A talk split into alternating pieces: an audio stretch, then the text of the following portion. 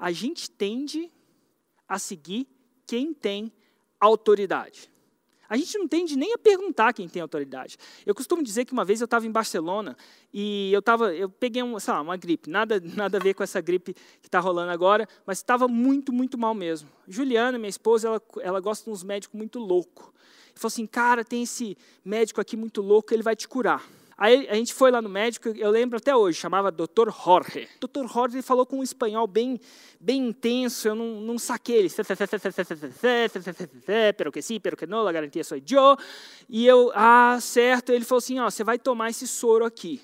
Velho, eu saí daquele consultório e fui para uma, fui para uma, um quartinho. Nesse quartinho, tinham duas, duas bolsas de soro. Eu lembro até hoje. Uma amarelo fosforescente e uma azul tipo amarelo marca-texto e azul marca-texto. Ele botou o amarelo marca-texto no braço esquerdo, o azul marca-texto no braço direito e começou a me dar aquele soro.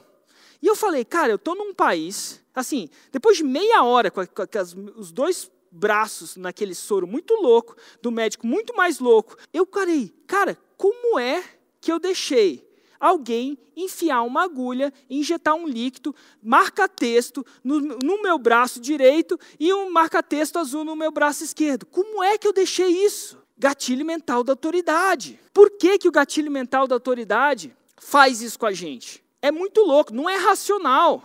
Por quê? Lembra, o sistema límbico, ele, ele faz duas coisas: ele faz você sobreviver e reproduzir. E o sistema límbico sabe que você não pode saber de tudo. Você não tem como saber de tudo. Você não tem como estudar medicina, fórmula de lançamento, advocacia, tudo para sobreviver. Então o que, que ele fala? Você precisa confiar em especialistas. Então, quando você se porta como uma autoridade para sua audiência, ela tende a fazer o que você fala.